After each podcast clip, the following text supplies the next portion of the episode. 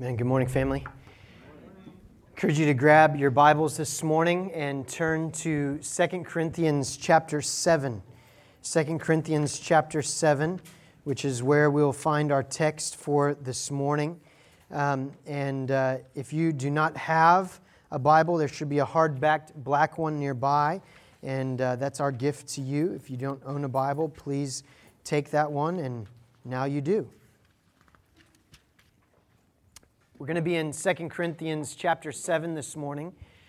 Predominantly through the history of this young church, we have preached through books of the Bible, uh, verse by verse, word by word. And for the ongoing uh, future of this church, that will continue to be the predominant way in which uh, we journey through the preaching and the teaching of the Word. But from time to time, uh, we will uh, perhaps hit pause on a particular series or uh, take a break or in between different series.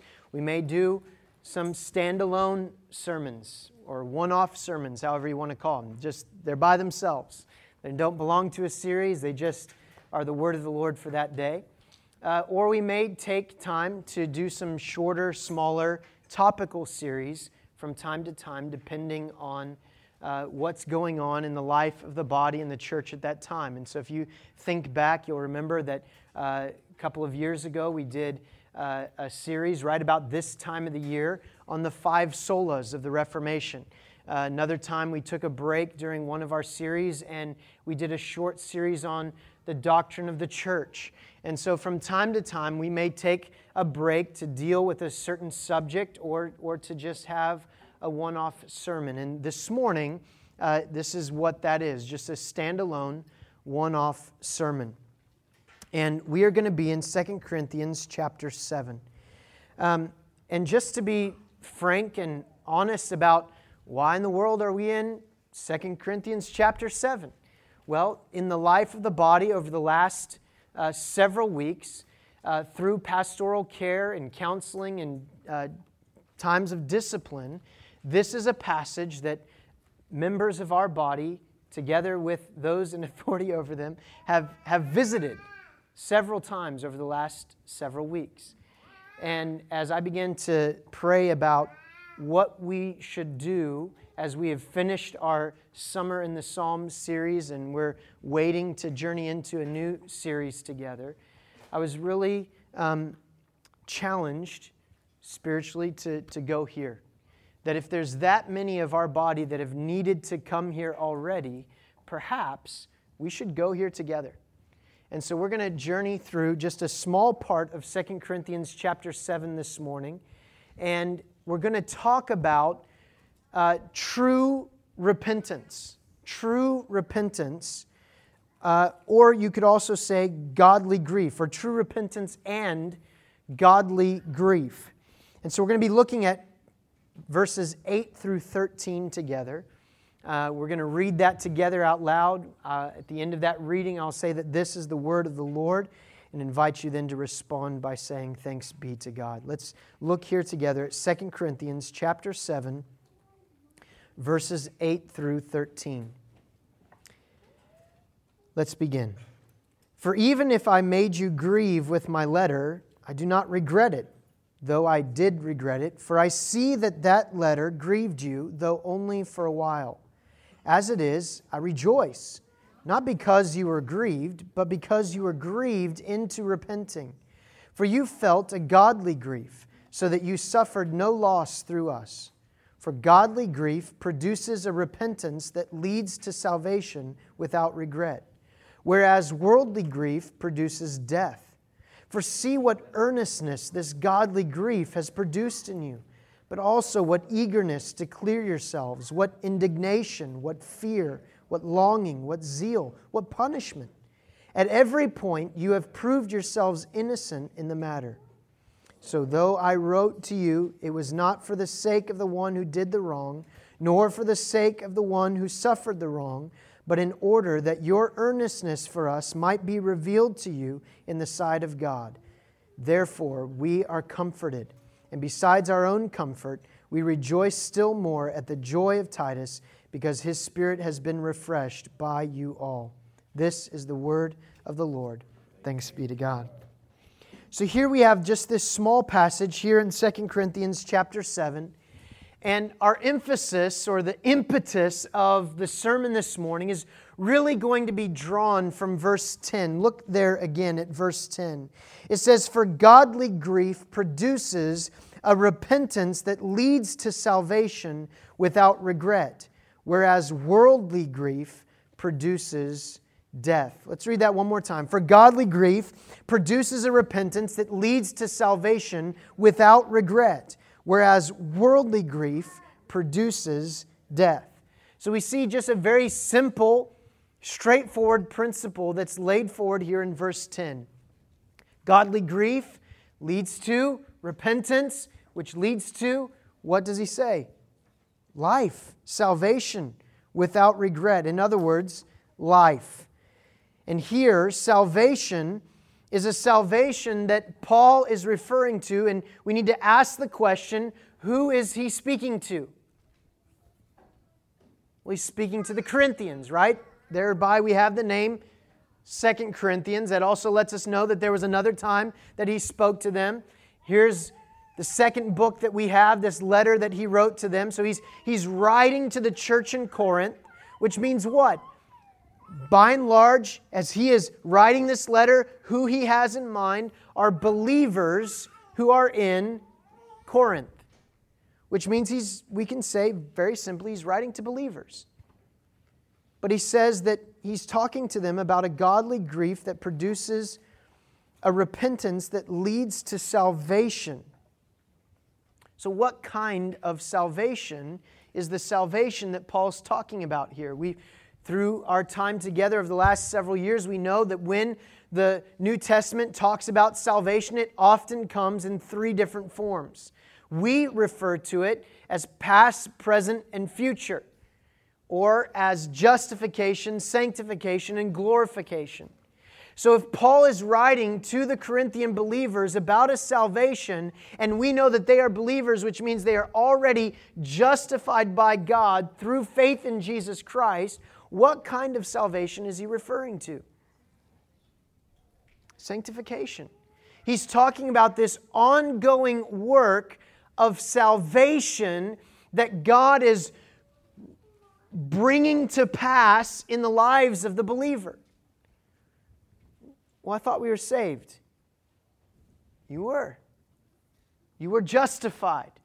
There is a salvation that is of justification. That means when you came to faith in Jesus Christ, your sins, the penalty for them, were forgiven, past, present, and future. Done. Remember how Paul phrases it in 1 Corinthians 15, this beautiful section of Scripture that describes to us the gospel. And he says, I remind you, brothers, of the gospel I preached to you. He says, What? Which you received. They had already received it. What's Paul referring to there? He's talking about this work of justification that is brought by grace through faith in Christ alone. He says, You received it. You were saved. Past tense. You received it. He says, then he says, and in which you stand. So there is also a way in which that salvation was ongoingly being worked out in those believers' lives, and we refer to that as the work of sanctification, where justification is where the penalty of sin has been removed. Now, through the work of sanctification, where we are daily, continually being saved by Christ the power of sin is beginning to be removed from our life. Listen to what I said. The power of sin is beginning to be removed from our life, which means what? As we continue in this body of flesh, we will continue to battle the ongoing power of sin in the flesh. And the work of sanctification is the work by the Spirit where God continually, day by day, saves us by grace through faith in Christ as the Spirit conforms us into the image of Christ. Well, how is that work done? Well, we could go to a very familiar passage of Scripture like Romans chapter 12, 1 and 2. I beseech you, brothers, by the mercy of God, to present your bodies as a living sacrifice, holy and acceptable to God, which is your reasonable service. And do not be conformed to this world, but be transformed by what? By the renewing of your mind. Now, can we do just a little bit of elementary work here?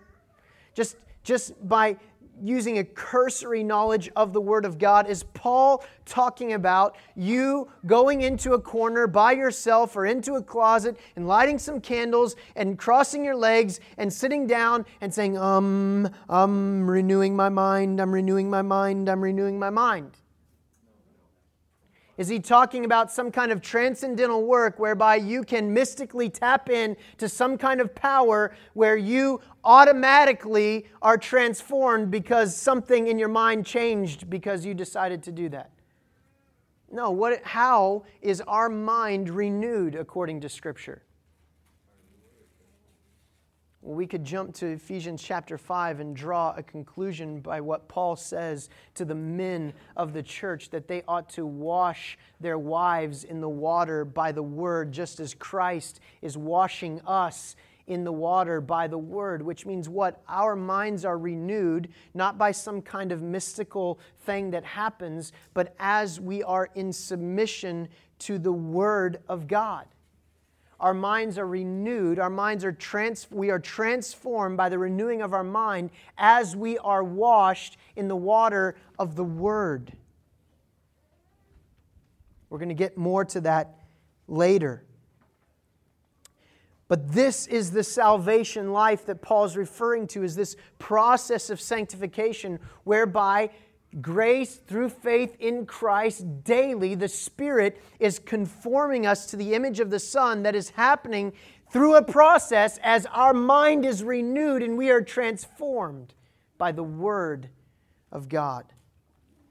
And so, this is the work that he's talking about, that there should come a time, and he's referring to a time that has come for them already, but will continue to come where they are brought face to face with their sin by the Word of God so that they may submit to the Word of God. And by submitting to the Word of God, they can be transformed, their minds renewed, and they are changed. And the power that sin has over them weakens every time that they walk through that process. And ultimately, we look forward to an even greater salvation, don't we? The glorification that will come as we await our Savior and when He appears, and like Him, we will be transformed. And the very presence of sin will be completely removed from our life. This is the full work of salvation. When we take talk about salvation in its fullest sense, we mean all three of those things that we have been justified, that we are being sanctified, and ultimately we look forward to a hope of glory where we will be glorified. And not only the penalty of sin, not only the power of sin, but the very presence of sin will be completely removed from our life. Praise God. Hallelujah. Glory be to God. I look forward to that day. Can you imagine? No more hiding. No more remnants of, of pride and deceit and conceit in our hearts. All of it being completely removed as we are able finally, fully, to love the Lord our God with all our heart, soul, mind, and strength. Where we are able to finally, fully love our neighbors as we ought. What a day that will be, amen? So, godly grief, Paul says, produces repentance, which leads to salvation. In other words, life, sanctification. Whereas, what does he say? Worldly grief leads to what? To death. Why? Because worldly grief is really, we, what we could say, really, this is referring to in the most simple kind of uh, elementary term is, is just kind of being sorry that you got caught. really, that's, that's what this is. You know, I'm, I'm, I'm, I'm kind of sorry I got caught because now that I got caught, um, this has made my life difficult, which I don't like. So, yeah, I'm, I'm sorry. I'm really sorry that things turned out this way. I'm really sorry that this is kind of how things went. Why? Well, because I'm because now I have to deal with it and I don't like that and I'm sorry I got caught. Now, we may not articulate it in those terms, but essentially that's all that worldly grief is because it doesn't actually produce in us repentance. And we're going to talk today about what true repentance is. I want to give you just a little bit of context here because we only jumped into a very small part of chapter 7. One thing that you need to know is that Paul actually wrote three letters to the Corinthian church uh, he refers to another letter that he wrote in Second Corinthians after the letter to, to them the first time. So we have what we call Corinthians 1 or First Corinthians, and Corinthians 2 or Second Corinthians. But there's actually a, a missing letter, a third letter. And scholars argue about where this letter is. Uh, some say that it's missing all together completely. Some say that chapters 10 through 13 of Second Corinthians, are that letter preserved or maybe even uh, kind of rehashed in a different way? It really doesn't matter uh, because we have the canon of Scripture and we have what we need for life and godliness, but it, it matters to understand what Paul's referring to here because he says in what we read, I, uh, I'm not sorry. Or really, he says, sorry, not sorry right? He says, I understand that my, my letter, and the letter he's referring to is this second letter, uh, produced something in you. He says it grieved you, and he kind of says, you know, hashtag sorry, not sorry. Why is he sorry? He's sorry in the sense that he loves them, and it's not his intent to grieve them. But at the same time, he's not sorry. Why? Because he sees now that that grief led them to repentance. And so, what does he say? He says, So you suffered no loss through us. In reality, they didn't just suffer no loss through Paul, they actually gained everything as he was bold enough to, as we learned in Ephesians chapter 4, speak the truth of the Word of God in love to these brothers, to even rebuke them in love by the Word of God. And they received that rebuke, they received that chastisement. And though it grieved them that they were sorry that Paul had to do that, they were sorry that he felt led to do that, it actually led to repentance, which means what? Life, sanctification, growth the very goal of Ephesians chapter 4, which is that we would all together be built up to the measure of the stature of the fullness of Christ, into maturity. Really, that's what the process of sanctification is about. It's about maturity. And so here we see that the Corinthian church was being matured. I want you also to know that not only were three letters sent, but Paul actually visited the Corinthian church three times. What does this show? It shows the heart. It shows the heart with which this rebuke came. That even after this rebuke, though, though he even admits that he thought better of it for a time, that his love for these brothers compelled him to return to them, to visit them, and to admonish them not only with words by pen and paper, but face to face with brotherly love, with affection, and with greeting. And I want you to see what also he's basing this on. So look at 2 Corinthians chapter 7 verse 1 and we're going to kind of work backwards a little bit here.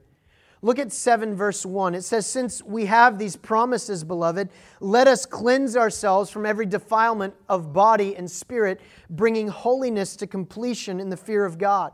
This, this goes with what he's talking about because he's talking about in his letter that he sent them, obviously, what he was calling them to was holiness. He wasn't just nitpicking, he wasn't just picking on them, but there was sin in the house, so to speak. And so Paul, in love, reaches out, rebukes, and chastises them, not just to pick on them, but because there is sin. Now, this shows us something. If anyone was a preacher of grace, it was Paul. Paul is the grace guy. This is what he staked his life on in Galatians. And yet, here he is chastising these guys for their sin. What, about grace?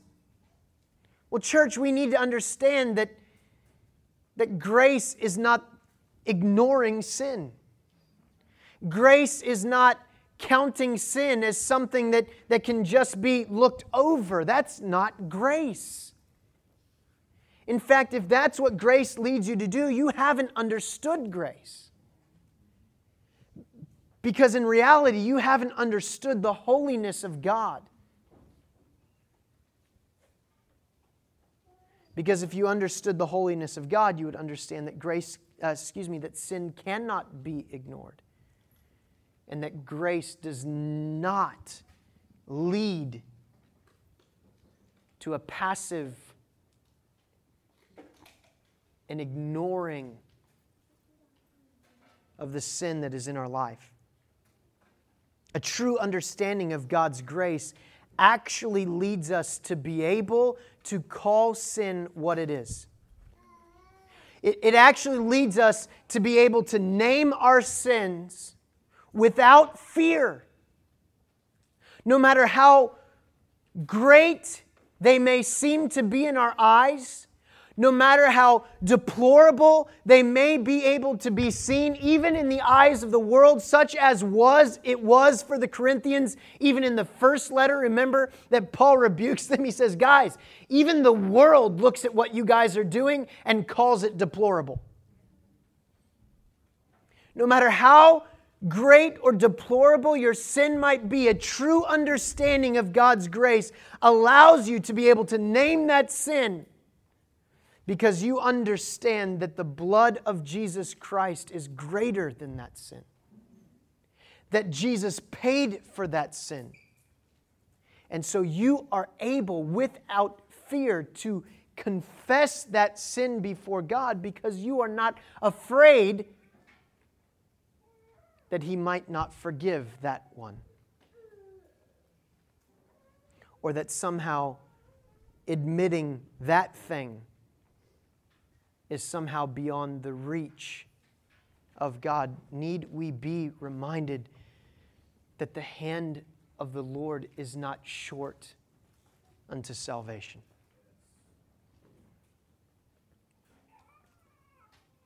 And so he's, he's calling them to holiness. I want you to see that.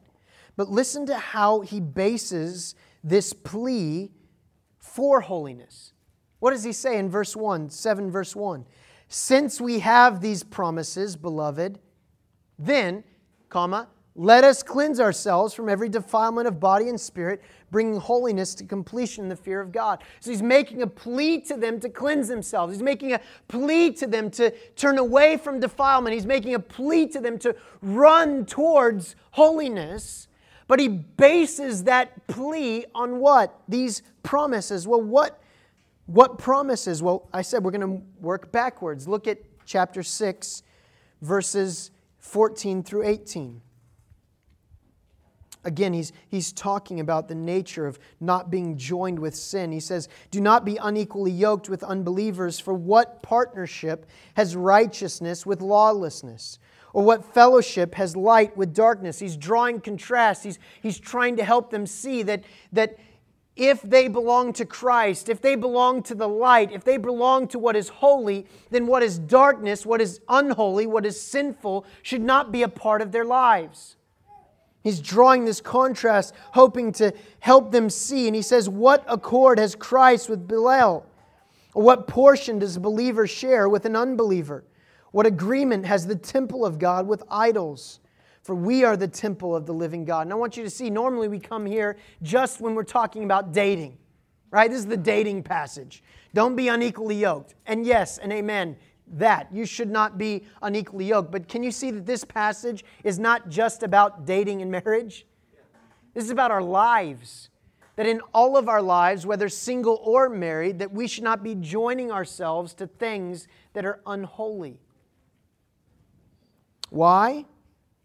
For we are the temple of the living God, as God said, now quoting the prophets I will make my dwelling among them and walk among them. I will be their God, and they shall be my people. Therefore, go out from their midst and be separate from them, says the Lord, and touch no unclean thing. Then I will welcome you, and I will be a father to you, and you shall be sons and daughters to me, says the Lord Almighty. So, what promises? Since we have these promises, what promises?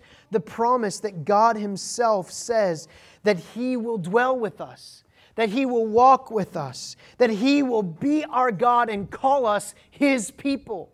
And more than that, that He would be, He would welcome us, and not just welcome us in the way that a king welcomes subjects, that itself would be overwhelming, but He would be a father, and we would be His sons and daughters.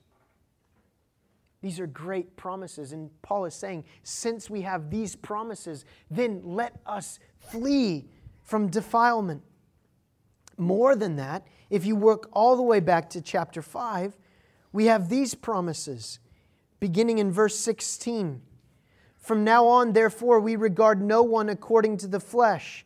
Even though we once regarded Christ according to the flesh, we regard him thus no longer. Which means what? As we begin to confess these things, as we begin to turn away from the way that our lives once were, that as we look to one another as brothers and sisters, we don't look at one another as what we used to be. We look at one another as who we are now in Christ. That's what it means not to regard one another according to the flesh any longer.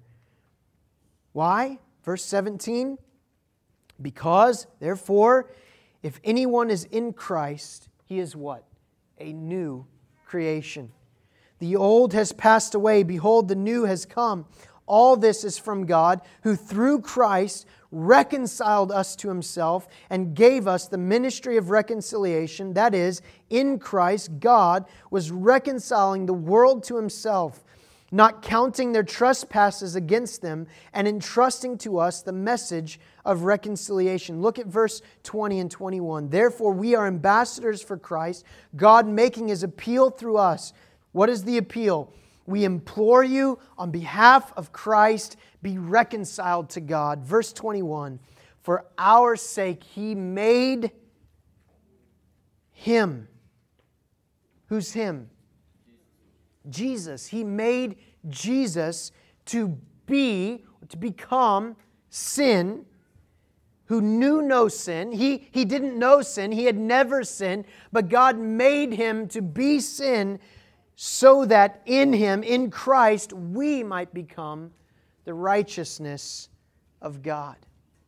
Chapter 6, then he says, working together with him, then, Paul's referring to himself and to those who are with him. We appeal to you, we appeal to you, Corinthians, not to what? Receive the grace of God in vain. For he says, In a favorable time I listened to you, in a day of salvation I have helped you. Behold, now is the favorable time. Behold, now is the day of salvation. Can I ask you, what would have been the evidence of the Corinthians receiving the grace of God in vain?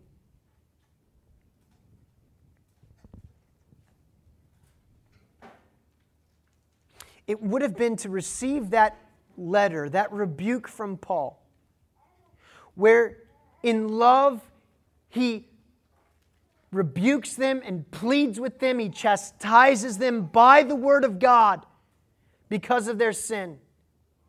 To have received the grace of God in vain would have been to receive that word to turn a deaf ear and a blind eye to it and to continue to walk in the paths of defilement. What would that have meant? That would have meant that when Paul says in 1 Corinthians chapter 15, 1 through 5, we would have to go back and change that passage. we would have had to have gone back and changed that passage to say, For I remind you, brothers, what I preached to you, what I thought you received. Even then, he says, unless you received it in vain.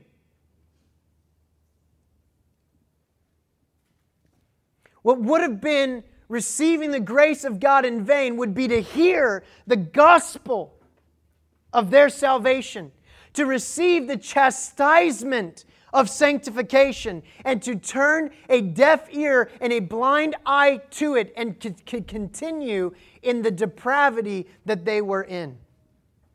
It would be akin to one of the Israelites having been bit by the serpent to hear the word of God come to them to say, Look to the bronze serpent that has been lifted up and they continued to not look at the serpent. And then someone came to them a second time and said, Stop continuing in your sin, turn, repent, and look at the serpent so that you may be healed, and continue to turn a deaf ear and a blind eye to that message. Which would have meant what? That they received that message in vain. If you were the one giving the message to that person and they continue not to turn, you have to say to yourself one thing, the very thing that Paul is wrestling with here with the Corinthians before he received word from Titus that they repented. Did I waste my time? Was it a complete waste? Did I preach the gospel and the grace of God to these people in vain? Would my time have been better spent over here? Now, that's the natural fleshly wrestle that we have, right? But Paul is appealing to them to think about it, even in those terms. Did they receive the grace of God in vain?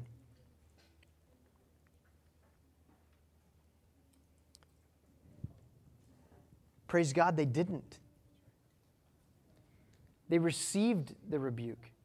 Though it grieved them, it grieved them into repentance. Look again at our text. For even if I made you grieve with my letter, I do not regret it. That's his sorry, not sorry. Though I did regret it, for I see that that letter grieved you, though only for a while. As it is, I rejoice, not because you were grieved, but because you were grieved into repenting. For you felt a godly grief, so that you suffered no loss through us. What happened?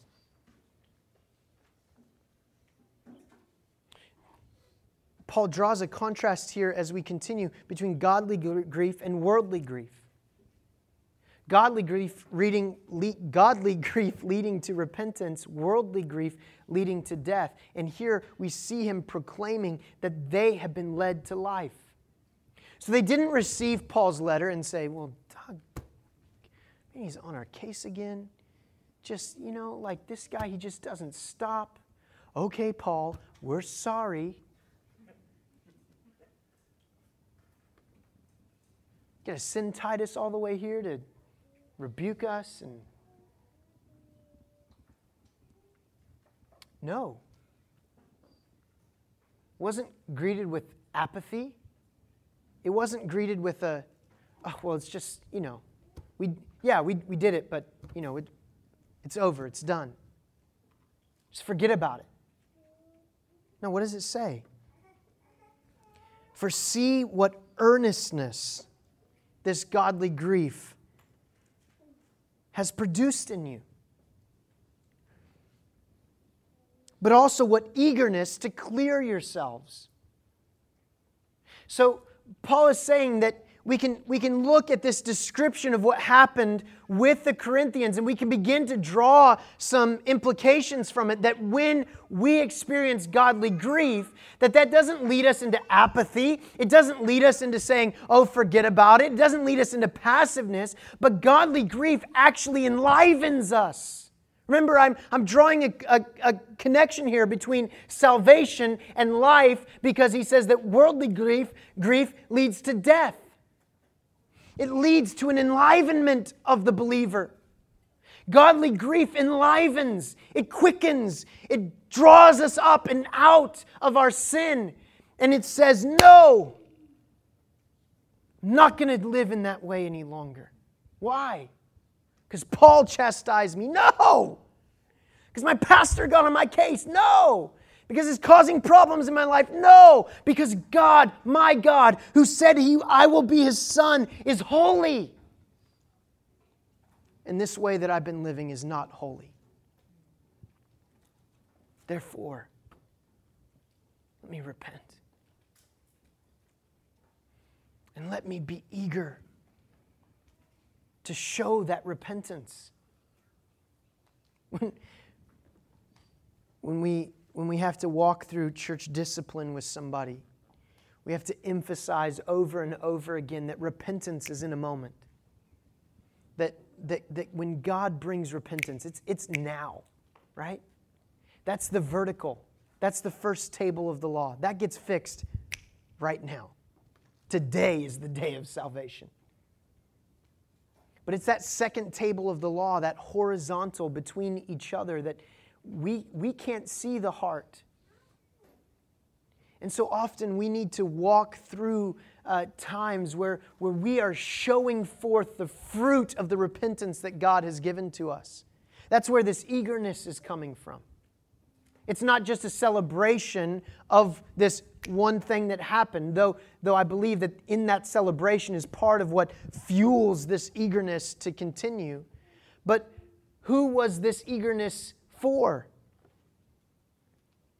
It says at the end of verse 12, in order that your earnestness for us, Paul referring to him and those who are with him, might be revealed to you in the sight of God. Their eagerness to clear themselves was not for God, it was for their brothers in Christ. So that they could see and they could affirm and say, Yes, we can see that God has brought repentance and faith into your life. See what earnestness this godly grief is producing, but also what eagerness to clear yourselves, what indignation what is that indignation? It's, an, it's an abhorrence, it's a hatred of sin, of not wanting that sin to remain in your life. What fear? What is this fear? Is it being afraid of the God who is your Father? No, it's, it's reverence. It's an understanding that He who is holy, who has called me, has called me to be holy as He is holy. And so I walk in reverence of this holy God. Where before, was there fear of God there? No, there was no fear of God. I was not walking in reverence as I continued in that sin. What longing that there should be a pining in our souls for righteousness. There should be a pining in our souls for holiness. There should be a pining in our souls to walk in a way that is upright and righteous.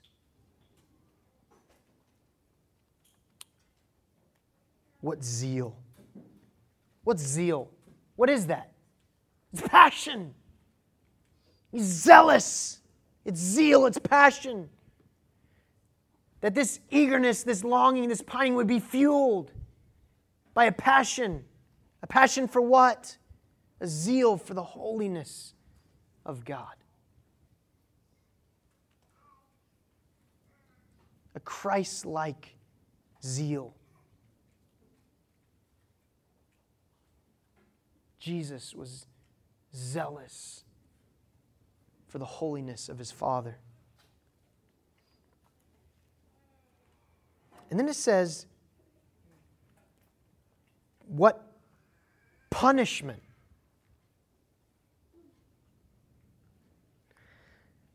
So, you know, we want to be obedient to the Word of God. So, today we're going to be handing out uh, little personal whips so that you can take them home. And is that what this is talking about? No, and we're not doing that. No, this isn't, this isn't some kind of sadistic, masochistic, self flagellation, punishment here, what does this mean? It means discipline. Elsewhere, Paul talks about disciplining the body, beating the body into submission. It doesn't mean punishing yourself in that regard. It means that we would have spirit filled discipline. Spirit filled discipline in our lives. This is what godly grief produces in us. Which means what? That if there is no earnestness, if there is no eagerness, there is no zeal or longing, if there is no discipline and indignation for sin, then no matter what someone says with their mouth about being sorry, that really all that they are exhibiting is worldly grief and not godly grief. Now, this is the point where many of you are probably thinking to yourself, gosh, I hope blank is listening this morning. And this is also the point when I say, stop it. This isn't about them, it's about you.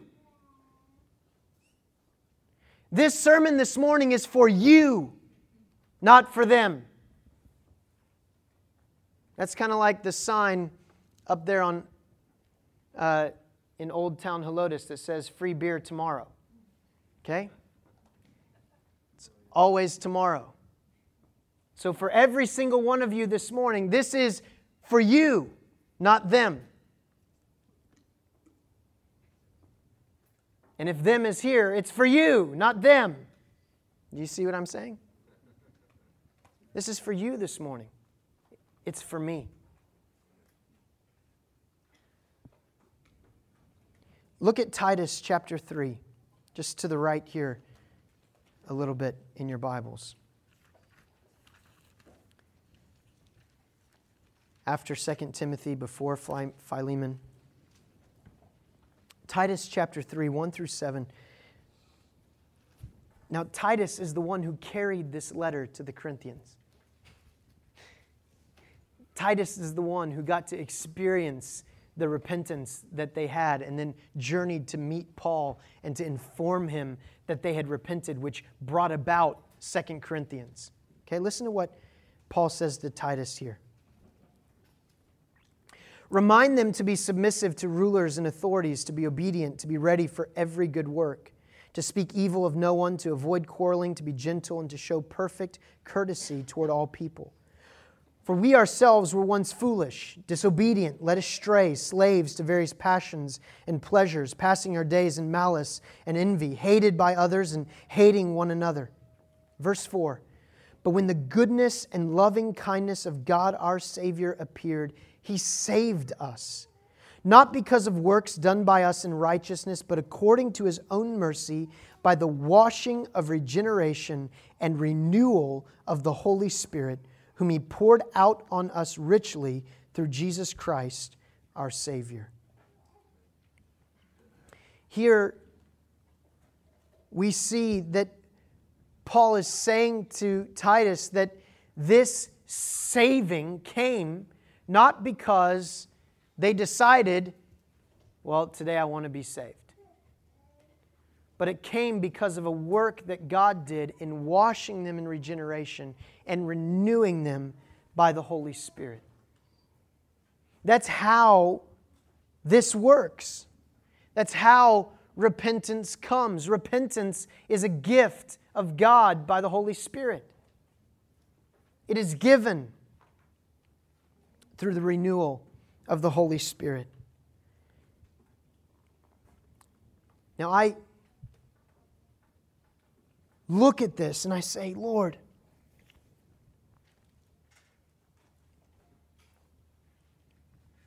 wash me. Renew me. That's that longing. That's that pining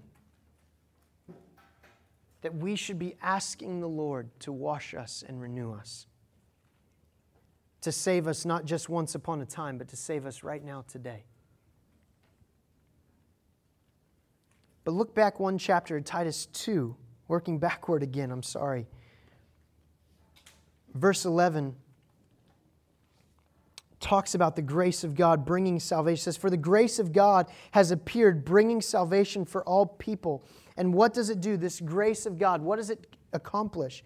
It says, bringing salvation for all people, training us to renounce ungodliness and worldly passion, and to live self controlled, upright, and godly lives in the present age, waiting for our blessed hope, the appearing of the glory of our great God and Savior, Jesus Christ who gave himself for us to redeem us from all lawlessness and to purify for himself a people for his own possession who are zealous for good works. Paul says to Titus, Declare these things, exhort and rebuke with all authority. Let no one disregard you. What does it say the grace of God produces? Apathy and forgetfulness about sin? No, what does it say? It says the grace of God, what? Brings salvation. It brings life. What else does it do? The grace of God trains us to renounce ungodliness. It trains us to renounce worldly passions. It causes us to live. It trains us to live self controlled lives. It trains us to live upright. It trains us to live godly lives. That's what the grace of God is meant to do. The grace of God doesn't come along and say, now you never have to worry about sin. The grace of God comes along and says, confess your sin before God, for he is faithful and just to forgive you of your sin and cleanse you of all unrighteousness. As those who have been made new, who are new creations, as we read in 2 Corinthians chapter 5, verse 17. We've been made new by the washing of regeneration and renewal of the Holy Spirit. When we are made known about our sin, there is only one right response. And that is a godly grief which leads to repentance. Now, we've talked about repentance a lot this morning but we've never defined it. So, what is repentance? Oftentimes, when you think about it or you try to define it, repentance is termed as a turning away and walking in the other direction. But that's not really how the Bible terms repentance. It talks about a turning away and a walking in the other direction. But the way the Bible frames it is that is the product of repentance. That is the fruit of repentance. That is what comes from repentance. Yes, there should be a turning away and a heading in a path of righteousness after you've been walking in a path of ungodliness. But repentance itself is not the turning and the walking. Why? Because that's something that you're going to do. And repentance is something that God gives. What is repentance? Well, if you Google it, it says feel or express regret about wrong or sin. That's not biblical repentance. In fact, that's pretty much the definition of worldly grief. But biblical repentance comes from the Greek word metanoia, which literally means this to change the mind to change the mind. And not just change, though in classical Greek literature, that's really all it means just change the mind. But in the Bible, the way that it's used is to change the mind in such a way that you agree with God about your sin. It is to agree with God about your sin. That's repentance. That's metanoia. That's this thing that happens where God, by gift of grace, through faith in Christ, by the Spirit, gifts you this change of mind that says, I was heading in this direction, And something has happened. Well, for the Corinthians, what happened? They got a letter from Paul that was the very word of God to them that said, Repent. And what happened? They received the word of God from Paul, and the Spirit gave faith, and they changed their minds and agreed with God about their sin. God changed their minds, and they agreed with Him about their sin which led to salvation, sanctification, life, which was what? Which was that turning and walking in a new direction, in a godly direction. But the turning and the walking was not the repentance, it was the fruit, the byproduct of the repentance that God had brought as He changed their mind about their sin. This church really is the difference between conscience and the Holy Spirit. For every man has a conscience. And even a sinful man might be convinced that he's done something wrong.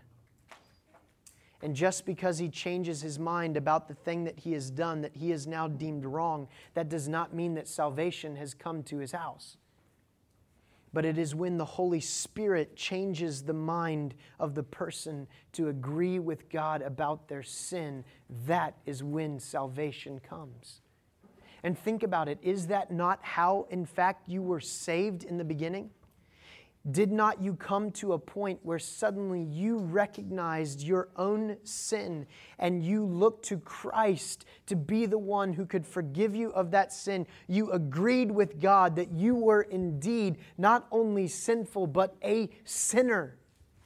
And you experienced the truth of what Paul wrote to Timothy when he said, This saying is trustworthy and of full acceptance that Christ died to save sinners of whom I am the foremost.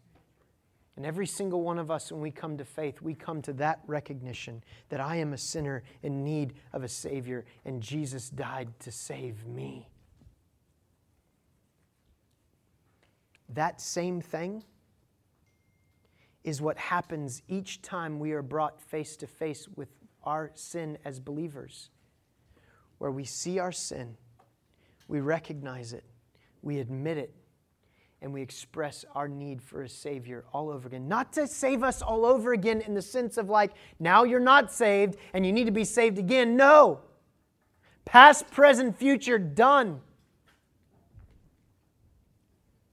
But so that I may grow in grace so that I may grow in maturity, so that I may grow in sanctification in this work that God is doing by saving me daily by grace through faith in Christ, by the Spirit conforming me to the image of the man of heaven, as it says at the end of 1 Corinthians 15.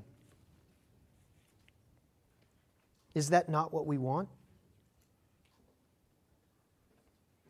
I hope that we want it.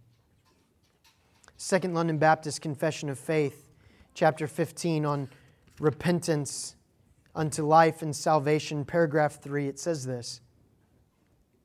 It says, This saving repentance is an evangelical grace, whereby a person, being by the Holy Spirit made sensible of the manifold evils of his sin, does, by faith in Christ, humble himself for it with godly sorrow, detestation of it, and self abhorrency, praying for pardon and strength of grace with a purpose and endeavor by supplies of the Spirit to walk before God unto all well pleasing in all things.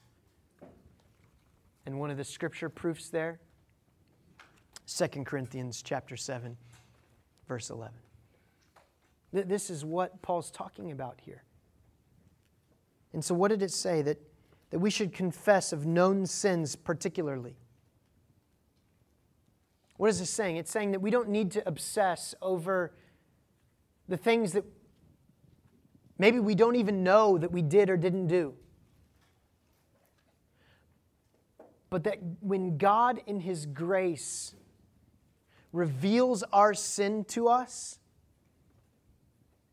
that that sin particularly we should repent of. And, church, let me tell you, it is the grace of God to uncover our sin.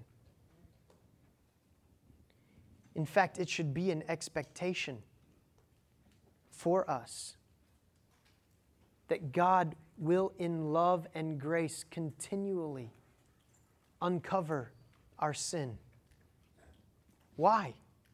To humiliate us? To make our lives miserable?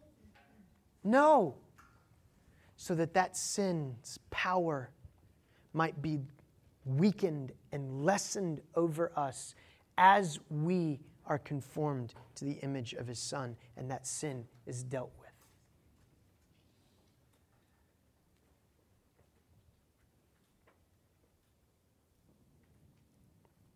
So, how does God uncover our sin? I want to give you three primary ways that God uncovers our sin.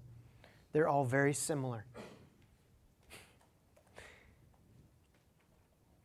The first way I want to tell you that God uncovers our sin is through the Word of God preached week after week on the Lord's Day. As He gathers us together to sit under the preaching of His Word. And as His Word is preached, the Holy Spirit pricks our heart and shows us where we are not walking in a manner worthy of the calling that we have received. And that moment when that happens is not a moment to shrink away from. It's not a moment to run away from. It's not a thing that should cause you to want to leave this place and never come back. But that conviction of the Holy Spirit, that pricking of your heart as the Word of God is preached, is something that you should long for. It's something that you should wait for and anticipate. And when it comes, that you should continually ask God to make you ready, willing, and able to repent of it immediately. Doesn't mean it will always be that easy, but that should be the heart with which we sit under the teaching of the Word of God. And so, one of the primary ways that God uncovers our sin is just through the preaching of His Word. The second way that I would say is also a primary way. Remember, this is three primary ways that God uncovers our sin. Is through the Word of God read. As you read the Word of God as you should, as you are able, as much as you are able. And you read the Word of God, something's going to happen. Because the Word of God comes to us in two primary words law and gospel. And as you read law and gospel, something's going to happen. You're going to begin to get a reflection of the heart and the character of the holiness of God. And then there are moments where the mirror of the Word of God is going to turn, and what once was reflecting to you the holiness of the character of God is going to reflect to you your own true nature. And in seeing your own true nature reflected in the Word of God, then, believer, beloved, church, Mike, repent. Repent agree with God about your sin. Submit to that work of the Holy Spirit who is seeking to wash you through the water of the Word and submit to that work and agree with God about your sin. Submit. What did it say? It said, those who humble themselves. Humble yourself before the Word of God. And the third primary way I would say that God is faithful to uncover our sin is through the Word of God spoken in love, even in rebuke by brothers and sisters in Christ. Notice the similarity of all of these three things is that they all come to us through the Word. Why? Because that is how we are being renewed is through the Word. And God is faithful to uncover our sin through the word preached, the word read, and the word spoken in love, even in rebuke. In love, Paul rebuked the Corinthians, and what was the result? Holy Spirit led repentance, Holy Spirit led earnestness, Holy Spirit led eagerness to clear themselves, Holy Spirit led indignation. That's what the, the 1689 was talking about abhor and detest. Holy Spirit led fear, reverence of God and His holiness. Holy Spirit led longing. Holy Spirit led passion and zeal. Holy Spirit led discipline. And what does Paul says? The result is you have proved yourself innocent in the matter. You've, you've proved yourself innocent in the matter. Is that not strange language to you to write to guilty people? They were guilty. They had sinned. He rebuked them. They repented, which means they agreed with God about their sin. They said that they had done it, and now he says, You've proved yourself innocent. But they were guilty. What is Paul saying? The guilt Paul is referring to is not the guilt about their particular sins, but in the way they were beforehand by their action, showing themselves to not belong to Christ. And that's where Paul's indignation is coming from. He's not just writing them to say, guys, you screwed up. You really blew it. You're really bad people. That's not where Paul's indignation was coming from. He was writing with indignation because he's saying the path of your life right now is reflecting an image that says you don't belong to Christ.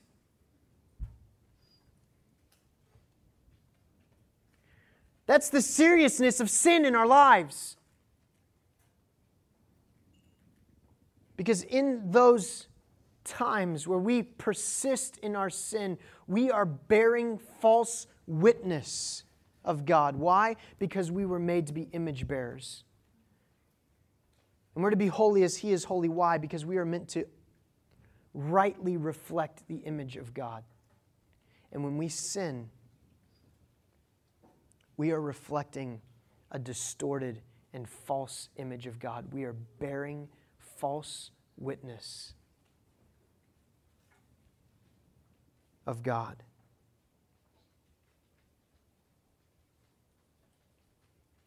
So Paul says you've proved yourself innocent. Why? Not, not because they were innocent of the things they did. They didn't give a defense and say, No, Paul, no, Paul, you don't understand. Here's how what we were actually doing. This is where we really were, were, were about. This is where our, our heart was. No, it wasn't that. They didn't, they didn't acquit themselves. What did they prove themselves innocent of? Their repentance proved that they belonged to Christ. And that false image was corrected so that they were no longer bearing false witness to the God that they claimed. By their godly grief, which pr- produced repentance, they had proven innocent of that charge that they were reflecting that they don't belong to Christ, and that was Paul's chiefest concern. Church repentance, this ongoing repentance that we are called to in the Word of God, proves to be the hallmark of the Christian life. Do you know what a hallmark is? It's not just a card shop, right? You know what a hallmark is? In the olden days when the silversmith or the goldsmith would produce their wares in the fire, and as it came out, they would take their mark and they would stamp it on that piece. It was their hallmark that says that artist shaped that piece. This ongoing rhythm of confession, repentance, and reconciliation with God and with each other is meant to be the hallmark of the Christian life. Do you know what that means? It means that it should free us a little bit to, to not hide so much. Because how can we show our hallmark unless we're willing to confess that we have sinned?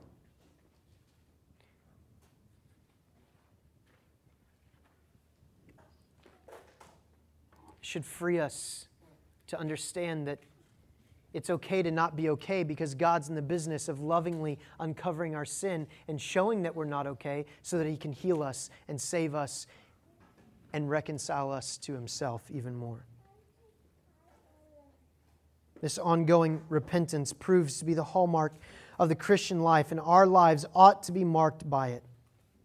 Church, agree with God about your sin, and then, in repentance, in godly grief, turn away from it completely. For if you don't, you only prove yourself not to belong to Christ, which means that the only thing that you have to look forward to is the wages of your sin, which is what worldly grief leads to, and that's death. But don't forget the gift of God. The gift of God. The gift of God is eternal life through Jesus Christ our Lord. Would you stand with me this morning? In closing, I want to just take us to Isaiah chapter 1.